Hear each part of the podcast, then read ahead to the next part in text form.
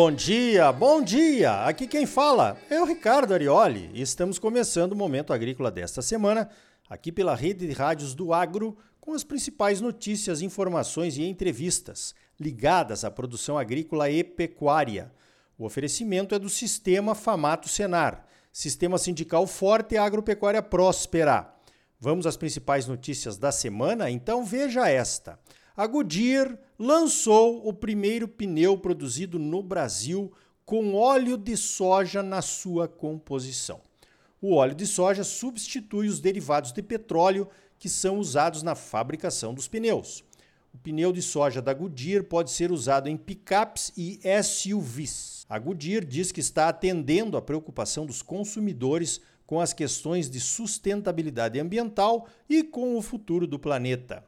Nos testes, o pneu de soja da Goodyear rodou 20% a mais em quilometragem e melhorou o consumo de combustível em 4,6% em relação ao modelo anterior. Falando em pneus, carros e tecnologias, impressionante a velocidade com que uma equipe de Fórmula 1 troca os pneus dos carros. Menos de 5 segundos, às vezes menos de 3 segundos. E aí? Você certamente já pensou no trabalho que dá para trocar um pneu de um carro, né? O pior ainda de uma caminhonete. Impressionante também. A tecnologia de troca de pneus é a mesma desde que eu me conheço por gente. E olha que faz tempo que eu me conheço por gente, hein? O que mudou em alguns modelos é que os macacos podem ser hidráulicos, mas o infeliz tem que se arrastar no chão para colocar o macaco no lugar indicado e erguer o carro. Se for numa estrada sem acostamento, então, o perigo é de vida, não é só de sujar roupa, não. Como é que pode, hein? Em pleno século XXI, ainda não inventaram uma forma de trocar pneu menos traumática. Eu já vi algumas alternativas, tipo o pneu que já vem com líquido dentro e não fura, mas mesmo em picapes ou SUVs que custam os olhos da cara, cheias de tecnologias de última geração, um pneu furado é uma dor de cabeça durante e uma dor nas costas depois. E se os parafusos da roda forem fixados com aquelas parafusadeiras a ar, então te prepara. Vai entortar a chave de roda e não sai. Inacreditável! Tecnologia do século XIX em pleno século 21 em carros com preços do século 22. Falando em tecnologias, a Embrapa certamente é referência obrigatória em soluções inovadoras para o agro do Brasil. Pensando nisso, o pessoal da área técnica da Famato visitou entre 2018 e 2019 27 unidades da Embrapa pelo Brasil afora viram muita coisa pronta para uso, mas ainda desconhecida dos produtores aqui de Mato Grosso, pelo menos. E aí veio a ideia de organizarmos um evento para mostrar essas tecnologias para os produtores. Nascia o Famato Embrapa Show. Estamos trabalhando nesse evento desde 2019, a Famato em parceria com a Embrapa. O evento já teve que ser adiado várias vezes nos últimos dois anos por causa da pandemia. Agora a data tá marcada. Anota aí. O Famato Embrapa Show vai ser nos dias 22, 23 e 24 de junho no cenário rural em Cuiabá. Isso mesmo, mês que vem. Estamos trazendo 50 pesquisadores de diversas Embrapas para mostrar e discutir mais de 60 tecnologias prontas para uso que podem revolucionar o nosso agro. Tem sistema de produção, manejo de solo, biocontrole de pragas, agroenergia, tem palestra, tem mini palestra, tem vitrine tecnológica, tem tudo.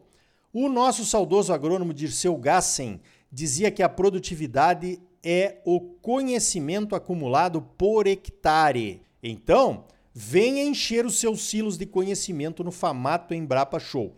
O mundo precisa de mais alimentos e o Brasil precisa atender.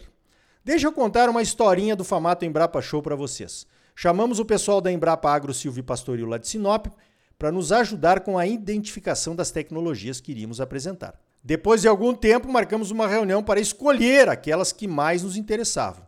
Pois então, não escolhemos nem 30% do que nos foi apresentado. ficou muita coisa de fora, pois não iria caber num evento de três dias. Tem material na Embrapa para pelo menos mais duas edições do Famato Embrapa Show. Se não acredita, fique atento, pois as vagas são limitadas. A partir da semana que vem, as inscrições estarão abertas no site da Famato. Anota aí, Famato Embrapa Show 2022. Mais de 60 tecnologias da Embrapa prontas para uso. Vai ser um marco para a agropecuária de Mato Grosso e do Brasil. Nos próximos programas eu vou detalhando algumas das tecnologias que serão apresentadas aqui no Momento Agrícola para você. Falando em tecnologia, veja esta.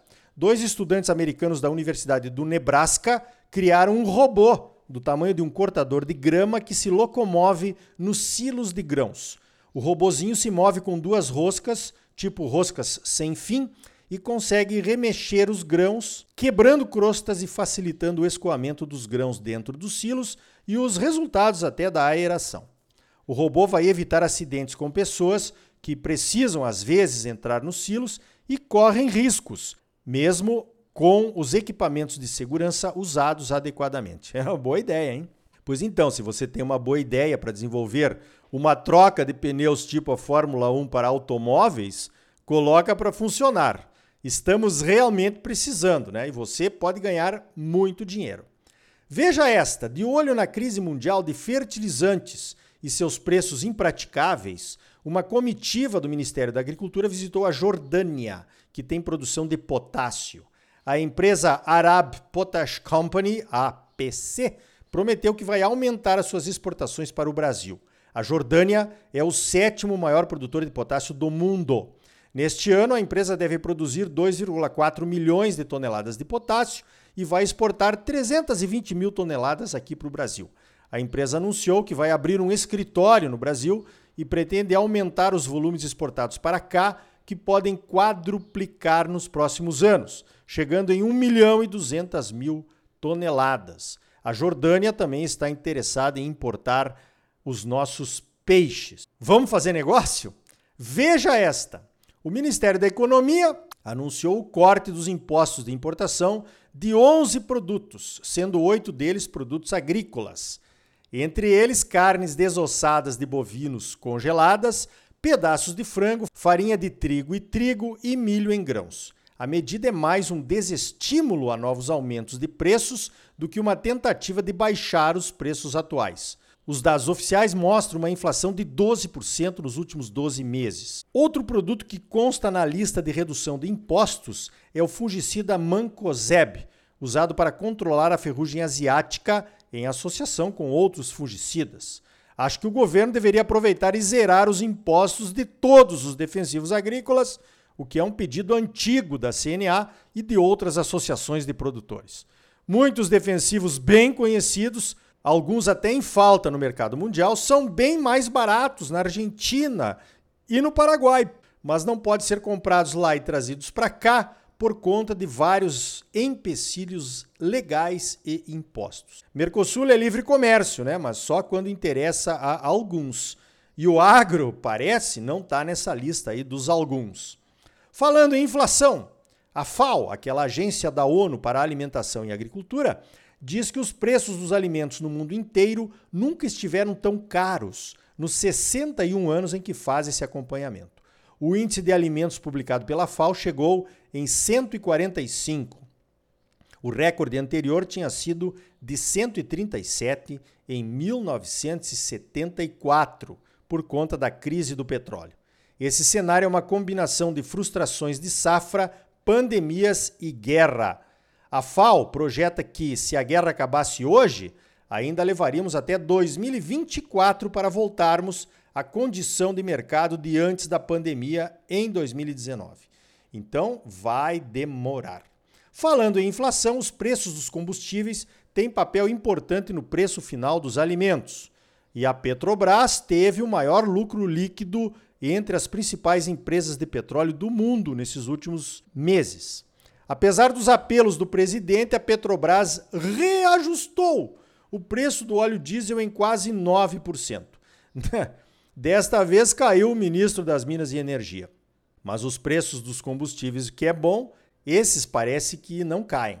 O meu amigo Altemar Crolling, que é produtor e correspondente oficial do Momento Agrícola em Diamantino, publicou um vídeo mostrando que o estado de Mato Grosso fica com mais de 62 reais em impostos numa compra de diesel de 387 reais. 16,1% são os impostos estaduais. O governo federal fica com um real ou 0,27%. A briga tem sido no nível federal. Enquanto isso, os governadores estão bem quietinhos, faturando alto, como se o assunto não fosse com eles. Muito bom, Altemar. Um abraço e parabéns. Veja esta. Tá chegando uma frente fria lá no sul nesse final de semana. Poderemos ter geadas no Rio Grande do Sul, no Paraná e em Santa Catarina. É sempre um risco para as lavouras de milho. Considerando que o milho está cada vez mais importante para a estabilidade da nossa economia e até para a economia de países para os quais exportamos milho, Vamos torcer para que não haja danos significativos. Então tá aí, no próximo bloco mais notícias comentadas para você. É logo depois dos comerciais. E ainda hoje, do boi não se perde nem o berro. Mas será que o produtor ganha com isso? E também conheça o Vitório, o estudante que defendeu o agro na sua escola contra as informações equivocadas trazidas por um palestrante desinformado. E aí? Tá bom ou não tá? É claro que tá bom, você só merece o melhor. Então não saia daí. Voltamos em seguida com mais momento agrícola para você, um oferecimento do Sistema Famato Senar. Sistema sindical forte, agropecuária próspera. Voltamos já.